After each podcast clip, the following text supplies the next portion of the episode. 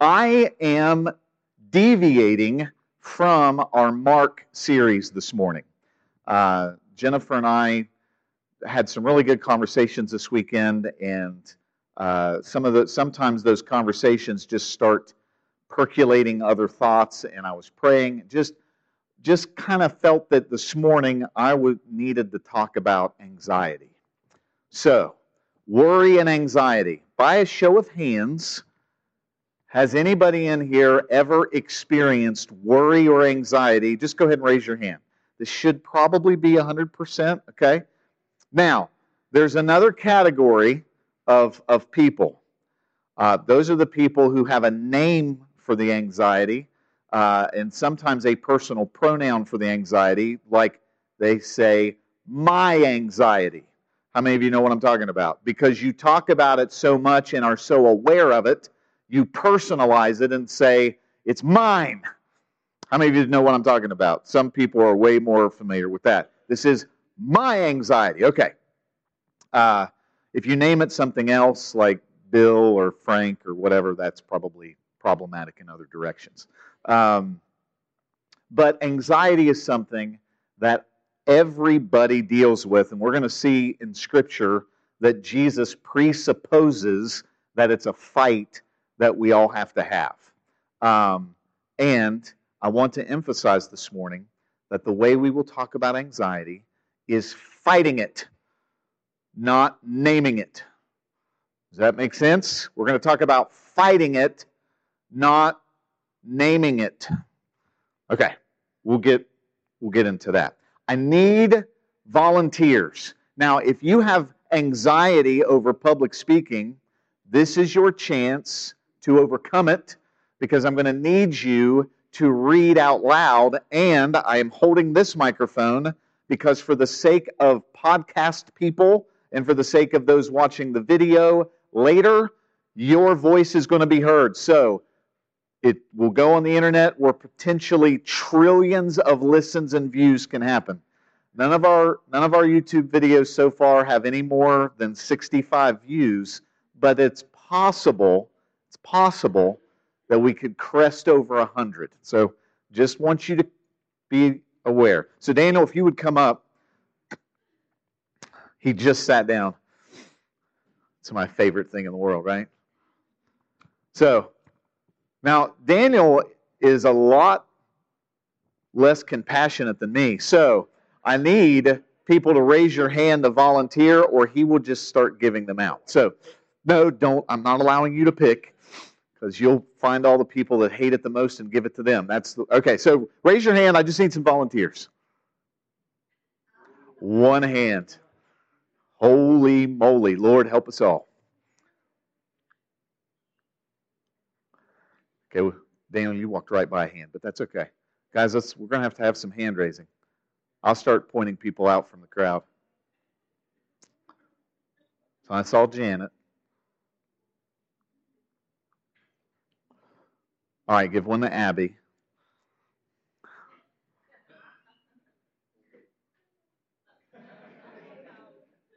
Okay, somebody else? I need I need some help. Okay, we got Leanne over here part of my sermon is to illustrate anxiety because you're all feeling it right now. See, see how, see how good this. Oh, we got we got Hannah Wellman over here, and Daniel's getting exercise, running across the sanctuary. Daniel, no comments from you, please. How many we got left?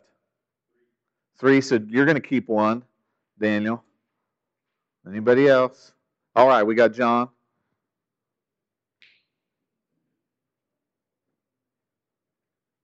There's one more. We've seen one more. All right. All right, so Daniel, you get to keep one. Okay. Now, here's what we need to do. I'm going to start over here. Ellie, I'm going to start with you. And this is what I want everybody to do is just listen to these verses as they're read. So I'm going to start with you and then pass it to Hannah, and then Hannah, just whoever's closest to you. You can stand up. That would be great. We'll make the camera guys do awesome stuff here.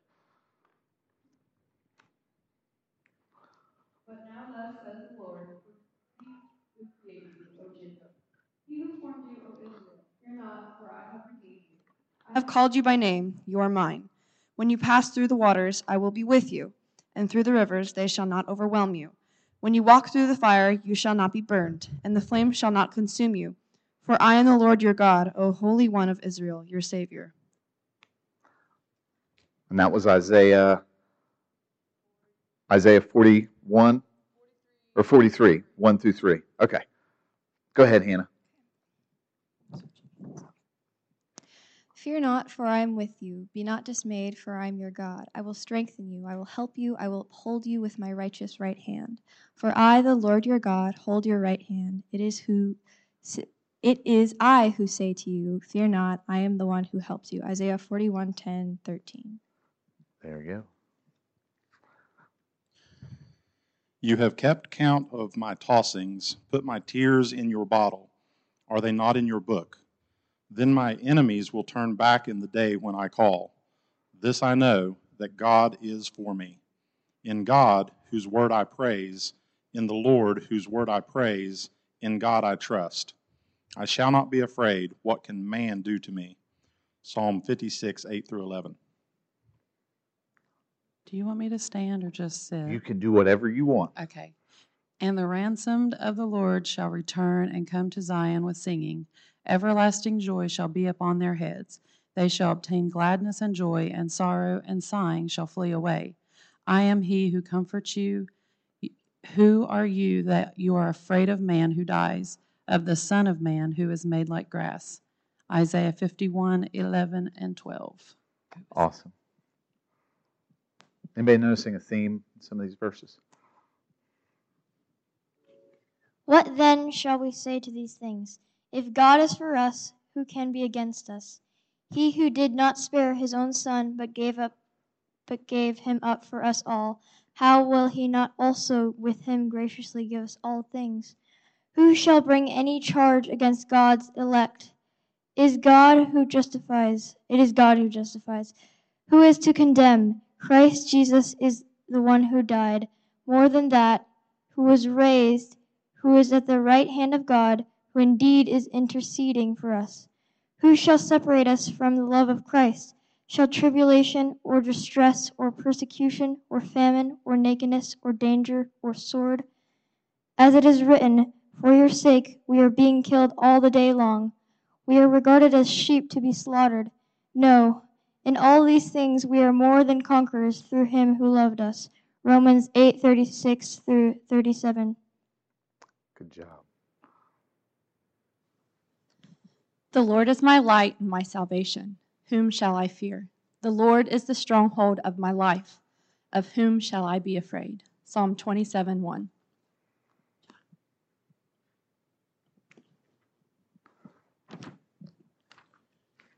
You will not fear the terror of the night, nor the arrow that flies by day, nor the pestilence that stalks in darkness, nor the destruction that wastes at noonday. A thousand may fall at your side 10,000 at your right hand, but it will not come near you. You will only look with your eyes and see the recompense of the wicked. Because you have made the Lord your dwelling place, the Most High, who is my refuge. Psalm 91, 5 through 9.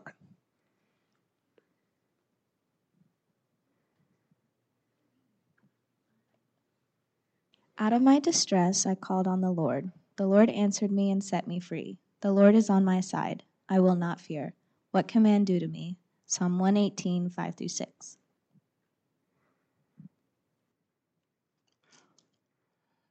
When you lie down, you will not be afraid. Yes, you will lie down, and your sleep will be sweet. Do not be afraid of the sudden terror, nor of trouble from the wicked when it comes, for the Lord will be your confidence and will keep your foot from being caught. Proverbs 3 24 through 26. Okay. So everybody heard. I think is there one more? Oh, Janet's got one.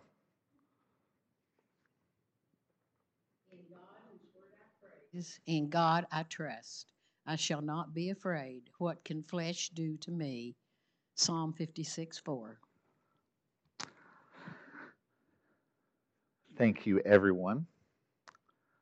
Now, why do I do stuff like that? I just because I think it is helpful to have you all engaged in the reading of the scripture. Uh, and for those of you that read it, it's very helpful uh, to hear your own self say it out loud and not just the preacher um, that the scripture is for all of us and it pertains to all of us. And a sermon on Sunday about anxiety is not just another sermon in a long series of sermons that you endure throughout your life as a Christian, waiting to die and go to heaven, but that we are here together for a purpose to grow. And Rob said it so well about communion. We are a part of a family of God, a local body, and we grow in our understanding through the Word of God, illuminated by the Holy Spirit. So, if you notice the theme all throughout all those verses, and trust me, there are more. There are so many verses dealing with fear. And some of them uh, dealt specifically with being afraid of man. Some of them dealt with being afraid in general. Some of them talked about sleeping at night with peace. Some of them talked about that even in the midst of uh, nakedness and famine and sword and terror, that in all these things we're more than conquerors. All of them have the theme that God is with us, all of them, and that is the reason not to be afraid. The reason the Bible talks so much about anxiety and fear is because it is, to use a $10 word, ubiquitous. It's everybody, it's everywhere, it's all of us that, to a varying degree, deal with it. In our culture and in our day, we have way more methods of coping with it, dealing with it, medicating it, counseling it, discussing it, armchair quarterbacking it. Does everybody know what I mean by that? Well, I know what they got. They probably got some PTSD and OCD. They probably got this. I've seen enough of the television talk shows to know that when people are like this, this is probably what they are. So we diagnose ourselves, we diagnose others, we self medicate, we do all kinds of things to deal with anxiety. We take me days. I need to engage in self care, which, by the way, is one of those things that just absolutely drives me insane. But uh, we, we do all this stuff and talk all this way, and yet I have an unscientific poll, uh, and that poll is this we are way more stressed out and anxious than anybody has ever been. We are obsessed with ourselves, and therefore, the internal looking at ourselves all the time only creates anxiety. We were not designed to spend all of our life fixing ourselves. But we are kind of addicted to self improvement. I'm not wrong, am I? I'm not wrong. The reason I know I'm not wrong is you can see the fruit of an anxious culture anxiously trying to improve itself uh, anxiously trying to get over things, anxiously trying to get more. Um, and over the last two years, as COVID has turned our world upside down, economics have turned upside down, politics are so divided you can't even talk at all. Everything is so divided the masks and the vaccines divide everybody, and as soon as you hear somebody talk, you label them, you know what they are, you know who they are, you put them off in this box, and this box is either the box of people you like or the box of people that belong in the garbage to be burned. And there is no place in between. Love, charity, and Christian ethics, who cares? They're one of those people that are not vaccinated. That's in the box to be burned. Or they're one of those people who got vaccinated and bowed down to the government. They're in my box to be burned. Whatever the case is for you, this is what we're all feeling. The anxiety over everything, over top of all that, is economics and money and jobs and what's going to happen in people I love. Are they going to get sick and die? All the stuff that's swirling around. The uncertainties have never been in my lifetime, that's the only lifetime I've got to really compare, never been worse. There's never been more uncertainty hovering around. And if I would be totally honest, I have noticed that there's a lot of things we just took for granted my entire life, like stability. Does anybody my age know what I'm talking about? Just the normalcy of going to the grocery store and looking at somebody and not thinking, I bet he thinks that way. The way he's dressed is this. The way she looks, she's probably one of them. I don't know if your brain is doing that. Mine is.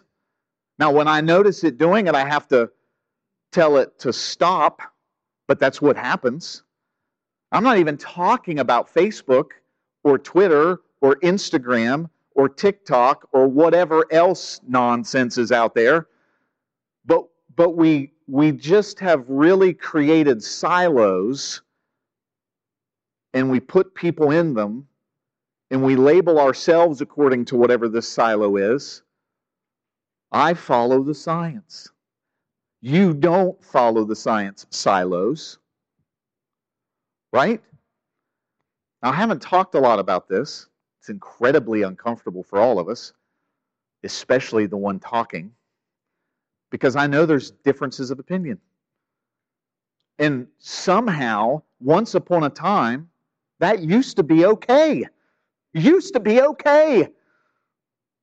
You used to be able to joke about things like like it the same way I would make fun of Rob for the Pittsburgh Steelers losing to the Cleveland Browns and we and, and I know I mean it probably deeply bothers him and it should if that happens. But but we could joke about that, but I, I can't go you can't hardly go outside of that. And even the sports has become politicized. It, it, you, it's, it's incredible what has happened. And, and we are all affected by it. We're affected by it because we are not supposed to be looking at people in any other regard than what Rob said this morning through the lens and the family of the blood of Jesus that unites us in a body of believers. We were baptized by one Spirit into one body. One body. So the anxieties of our 2021 life are different than they've ever been. And they exacerbate the anxieties that have always been around. There's never been a generation of people not worried about money. Ever. Ever. In fact, my position this morning is going to be that it is that anxiety that is the king of anxieties. And you're thinking maybe not because I don't really care about money, especially when you're a, a kid. But all of all of everybody is thinking, what am I going to do with my life? Right? Every teenager in the room is thinking, where am I? What am I going to do with my life? And why are you thinking that? Because there's something you should be doing.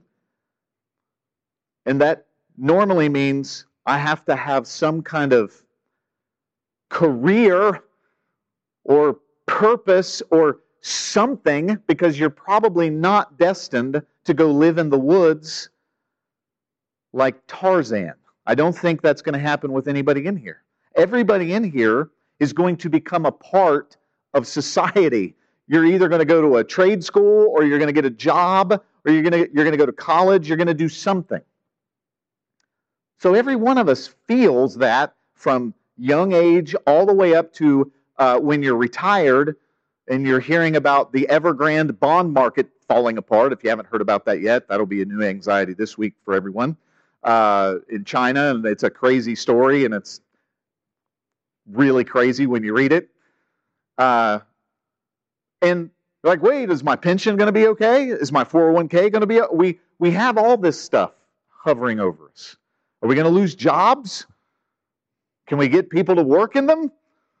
There's, there's lots of stuff going on. Our world is really different than it was two years ago. It's not even close to the same. Not even close. And we are all tremendously affected.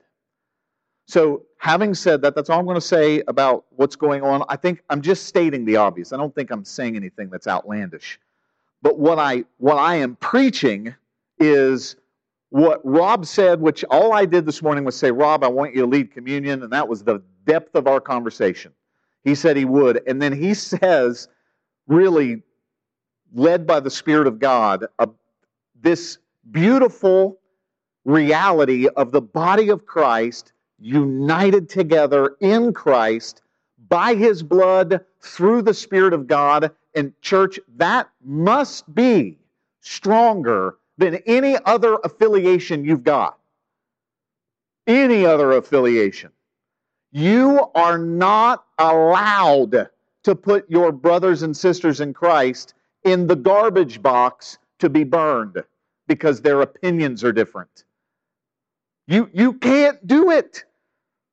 You, you are then saying, My life outside of Christ, which doesn't exist, by the way, there isn't such a thing, but that's what we're trying to do. I've got this other life outside of Christ with all these other opinions, and you're contrary to that. So these opinions supersede my relationship with Christ and yours, and that's why I'm jettisoning you out the door of my life, and I have no regard for you because you're on the wrong side of the aisle on whatever it is.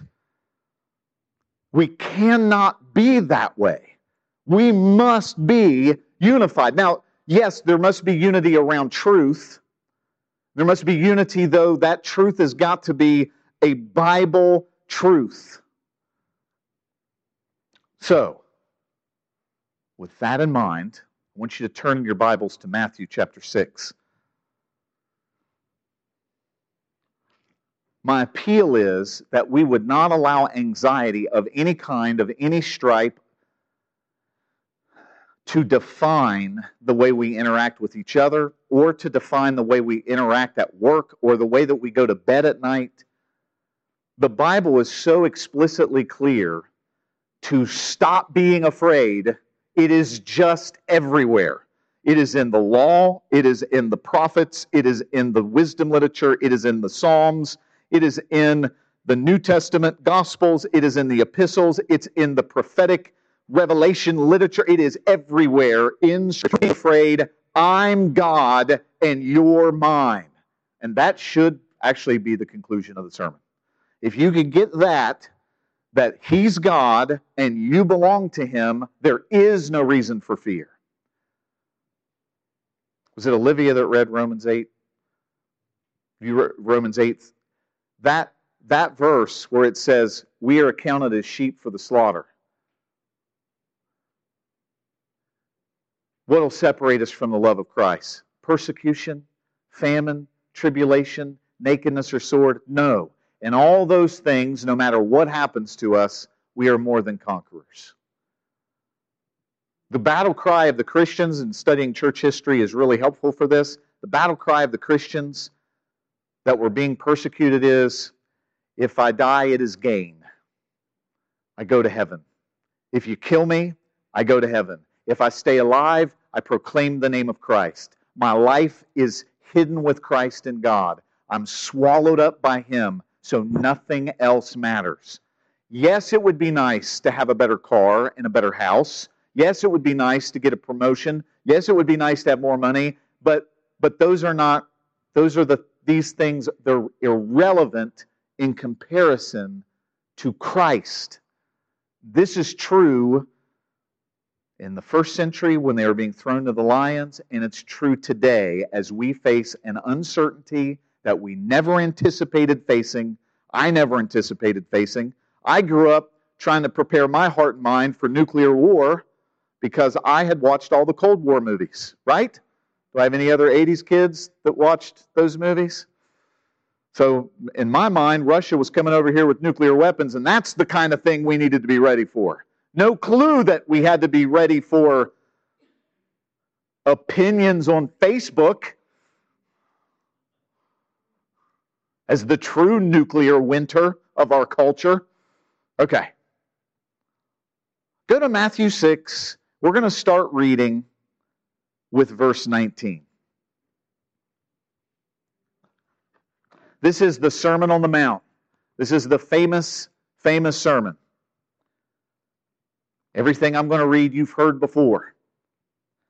Do not lay up for yourselves treasures on earth, where moth and rust destroy and where thieves break in and steal, but lay up for yourselves treasures in heaven where neither moth nor rust destroys, and where thieves do not break in and steal. For where your treasure is, there your heart will be also. Notice he does not say, where your heart is, there your treasure will be also. Isn't that a weird and strange juxtaposition of the words? Where your treasure is, where the thing you value is, that's where your heart is. So you better make sure that what you value is eternal and not temporary. The eye is the lamp of the body. So if your eye is healthy, your whole body will be full of light. But if your eye is bad, your whole body will be full of darkness. This is scary. If the way that you are viewing and seeing and the way that your treasure is, where your treasure's at, is going to create either a life of light or darkness. And that's what he says. If then the light in you is darkness, how great is the darkness? No one can serve two masters, for he will either hate the one and love the other, or he will be devoted to the one and despise the other. You cannot serve God and money. Have you heard this before? Therefore, verse 25. Therefore, I tell you, do not be anxious about your life. I'll stop right there. Whenever the Bible uses a therefore, whenever whenever a therefore is used anywhere, you need to stop and see what it's there for. Why is it there? What did he just say that connects these this thought? So, um, at my house, I may say, I was up at 4 a.m. and couldn't sleep, therefore, I'm taking a nap. Implied is, hey, kids, be quiet. Right? That's in my house. But, but everybody can follow the train of thought. I was up late, therefore, I'm taking a nap. Jesus says nobody can serve two masters, therefore, don't be anxious about your life. I don't know if you've thought of it that way, but that's what he's saying. Nobody can serve God and money, therefore, don't be anxious about your life. Specifically, we know he's talking about money because he says, What you will eat or what you will drink, nor about your body what you will put on. Is not life more than food, and the body more than clothing? Jesus says you cannot serve money and God. Therefore, don't be anxious. Does anybody see a connection here? The, let's keep reading. Jesus then brings in an illustration. Look at the birds of the air, verse 26. Look at the birds of the air. They neither sow nor reap nor gather in the barns, and yet your heavenly Father feeds them. They're not worried about it.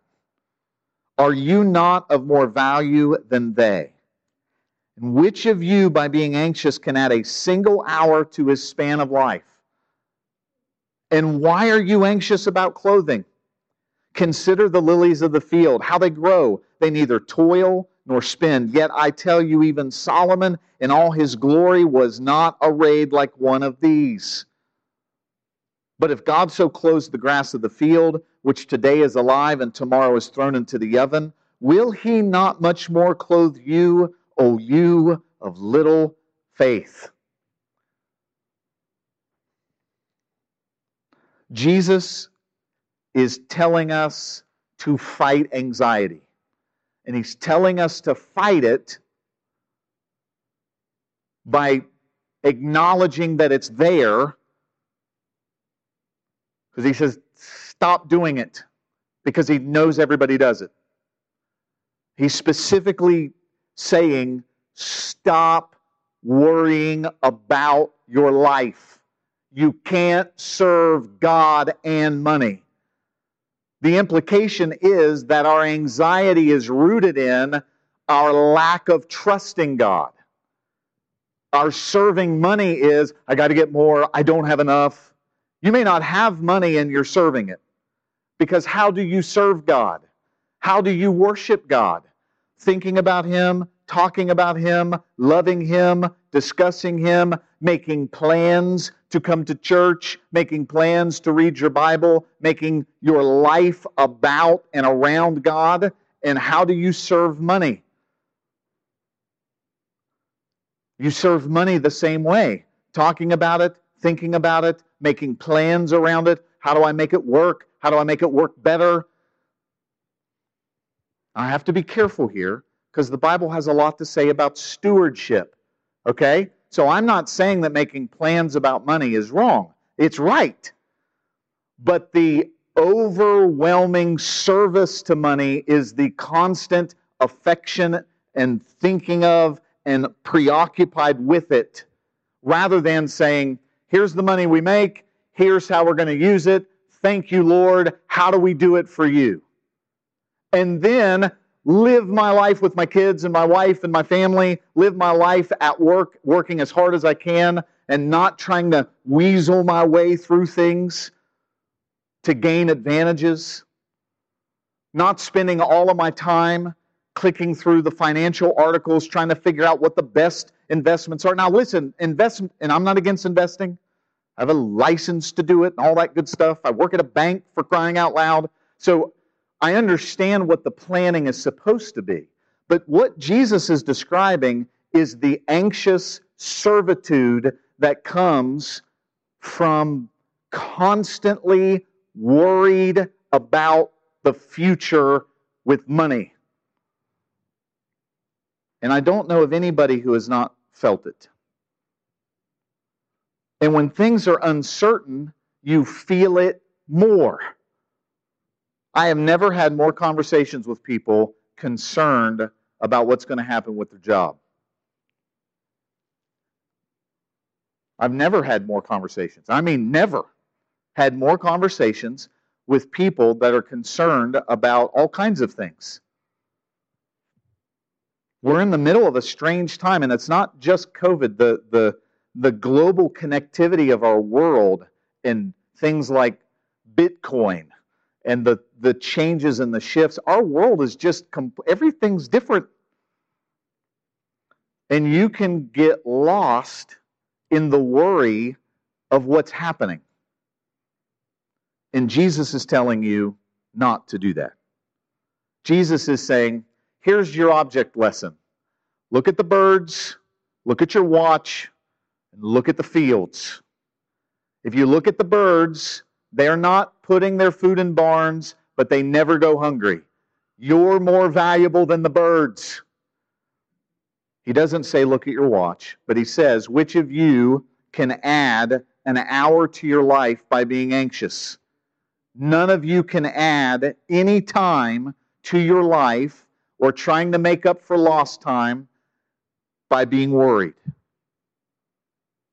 And when you look at the flowers in the field, which are here today and then they're gone tomorrow, and not even Solomon was dressed like these, then how much more is God going to take care of you?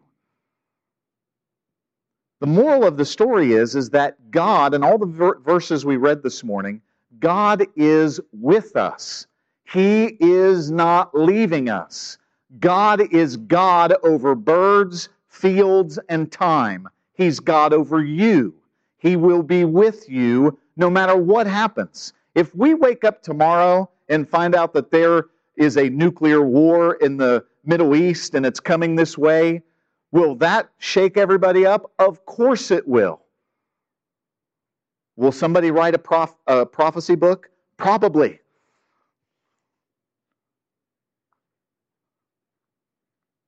But we would still be able to go to this verse and say this verse is true. To not be anxious about what you're going to eat and what you're going to wear and what time is going to do for you because you can't change all that stuff. You have to trust in God that He is the God who clothes the fields, He is the God who feeds the birds, and He is the God that is over our lives and our time. David said, My time is in your hand. By the way, when Jesus says, O you of little faith. King James is really great. O ye of little faith, right? Do you know that in Greek, that what Jesus actually said was, How much more will he clothe you, little faiths? Almost like it's almost a made up word in Greek. We translate it as, Oh, you of little faith, because that's as close to making sense of it as we can. But it's almost like Jesus was jabbing them in the ribs, like you would use as a nickname. Not that anybody, boys are more understanding of what I'm trying to describe than girls sometimes. Because, guys, do uh, any of you have fun little names for your friends? Like, hey, fat boy, right? I not see girls doing that very often because then they would go into that anxious thing and lots of tears. But but this is the way guys are. Hey, fatty McFathead. That's the way guys talk, right? Okay. All right. I'm not saying that's exactly what Jesus did, but what he's saying is, how much more is God going to take care of you, little faiths? It's almost like he's saying, Come on, guys. Come on. Did you forget that God said, Fear not, I am with you? I have called you by name. Child, you are mine. When you walk through the waters, I will be with you, and through the flame, you will not be burned. Fear not. I am with you. Your Father knows that you need all, all of them. Look at verse 33. But seek first the kingdom of God and his righteousness, and all these things will be added to you. The priority, the way that we fight anxiety, the way that we serve God instead of money, is to seek first the kingdom of God. That is the way that we fight anxiety. When you wake up and I heard a preacher say this. He said, I have to get saved every morning. Now, he doesn't mean that he's getting born again again every single morning. What he means is, is that he is a person, and I understand this, who wakes up and the anxiety is waiting on you. Does anybody else wake up that way? I, I have woken up many times and my heart just starts pounding. Does anybody know what I'm talking about? It's just there. This anxiety is just there waiting on you. I've got this thing at work I've got to deal with. I've got this thing at church I've got to deal with. I've got this thing in my head I've got to deal with. I've got this thing. And I don't know if anybody who struggles with anxiety has ever noticed, but when you get through that thing, there's a new thing waiting. Any, you know what I'm talking about? There's always another thing. Always another thing. Oh no, now I've got to be worried about that. Now I've got to be worried about her. Now I've got to be worried about him. Now I've got to be worried about that. This announcement, that thing, whatever it is. You wake up in the morning and there's anxiety waiting on you, that thing, whatever it is. And you get saved. you fight the fight of faith by saying, God is with me. You, Lord, are the strength of my heart and my portion forever. What can man do to me? In you I will trust. In your word I will praise. You, Lord, are who I am looking at today. It is your kingdom that I seek. I belong to you. My times are in your hands. And the scripture becomes a weapon of warfare against the anxiety that's waiting for you every morning or every night when you go to sleep. Some people it's not mornings, some people it's at night. You have to take the Word of God, the counsel of His, His Spirit to us, and fight this stuff with the Word of God, not just trying to figure out a better way to make a better plan. But after you've fought the good fight of faith with Scripture, you, you should be making plans.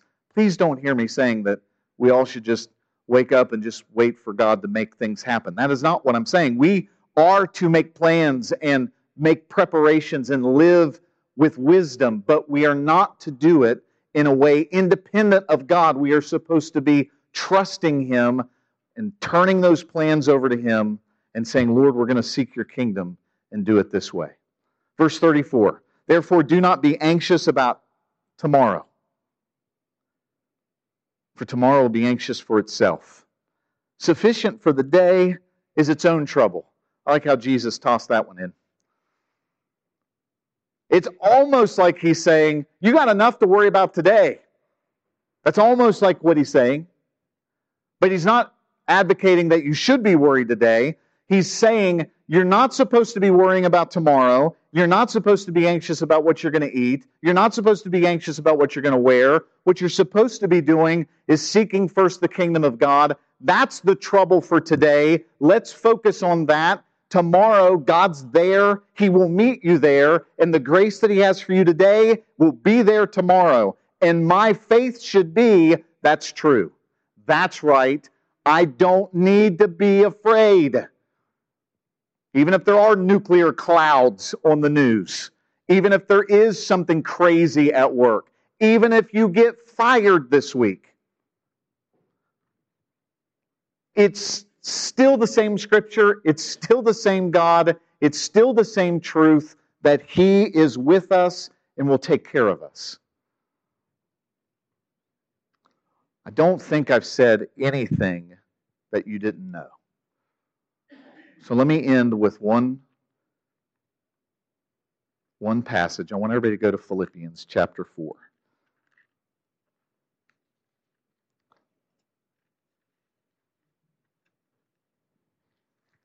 Jennifer actually read some of my concluding passage this morning, which she didn't know. So I just take that to mean we need encouraged to not be anxious. We need encouraged to look to God.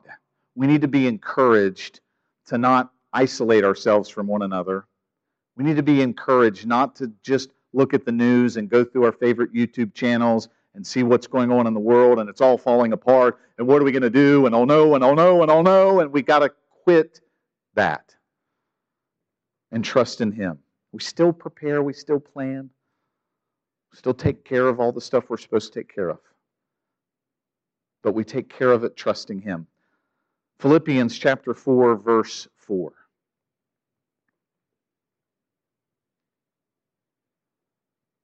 Rejoice in the Lord always. Again, I will say rejoice. Let your reasonable, reasonableness be known to everyone. The Lord is at hand. Do not be anxious about anything. But in everything, by prayer and supplication with thanksgiving, let your requests be made known to God. And the peace of God, which surpasses all understanding, will guard your hearts and your minds in Christ Jesus. Did you need a specific text that tells you how this works? The way that we fight against anxiety, the way we fight is with His Word and with prayer. Now, that probably shouldn't be rocket science, right? But you and I have to be intentional about doing this on purpose. And it is not always easy to pray when you wake up and your heart is pounding and you're frustrated or you find yourself having drifted off for 15 minutes and just rolling these worried, anxious thoughts. I just know this is going to happen. And if this happens, this will happen. And if that happens, then this next thing will happen. And then this other thing will probably happen. And then this person will think this thing. And then this thing is going to happen because they thought that. And they'll say this and they'll post that. And this is going to happen. And you know how that happens, right? This is how worry works. And instead of going down into all of those rabbit holes, you just stop and you, if you have to literally get the Bible out and stick it in your face and read it out loud and say, This is what I believe. This is who I'm trusting. This is, this is who I have my hope in and my faith in. If you get out the book of Psalms and read them like prayers if you don't know how to pray, if you don't know how to pray. But here he says, don't be anxious about anything, but in everything, pray, give thanks, and the peace of God guards your heart and mind in Christ Jesus. And then Paul says, Jennifer read it this morning. Finally, brothers, whatever is true, whatever is honorable, whatever is just, whatever is pure, whatever is lovely, whatever is commendable, if there is any excellence, if there is anything worthy of praise, think on these things. What you have learned and received and heard and seen in me, practice these things. The God of peace will be with you.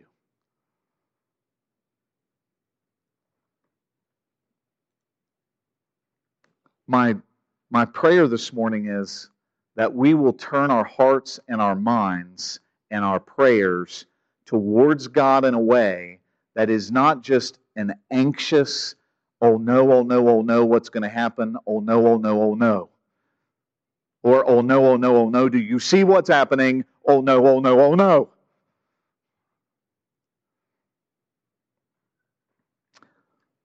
Because I've already admitted, we're living in weird times. We are. And if we aren't equipped from Scripture to deal with it, we're just going to be run over by this bulldozer of anxiety. And we're not going to know what to do. We're just going to lay down and let it just smash us into the dirt with everybody else.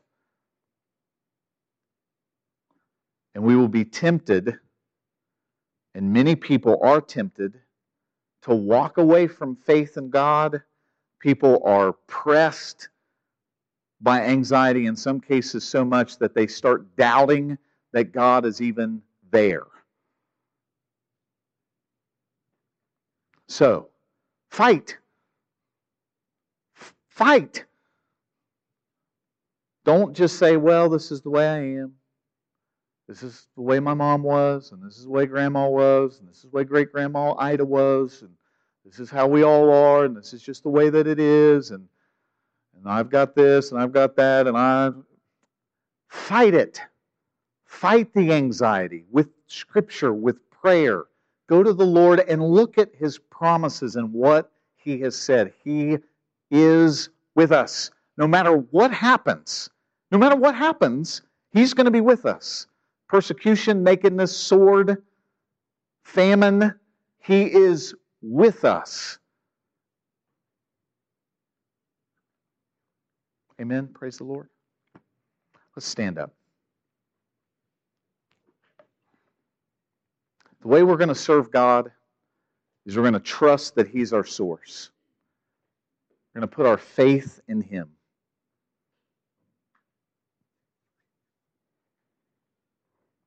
Let's pray. Father, we come before you in Jesus' name and we thank you for this day.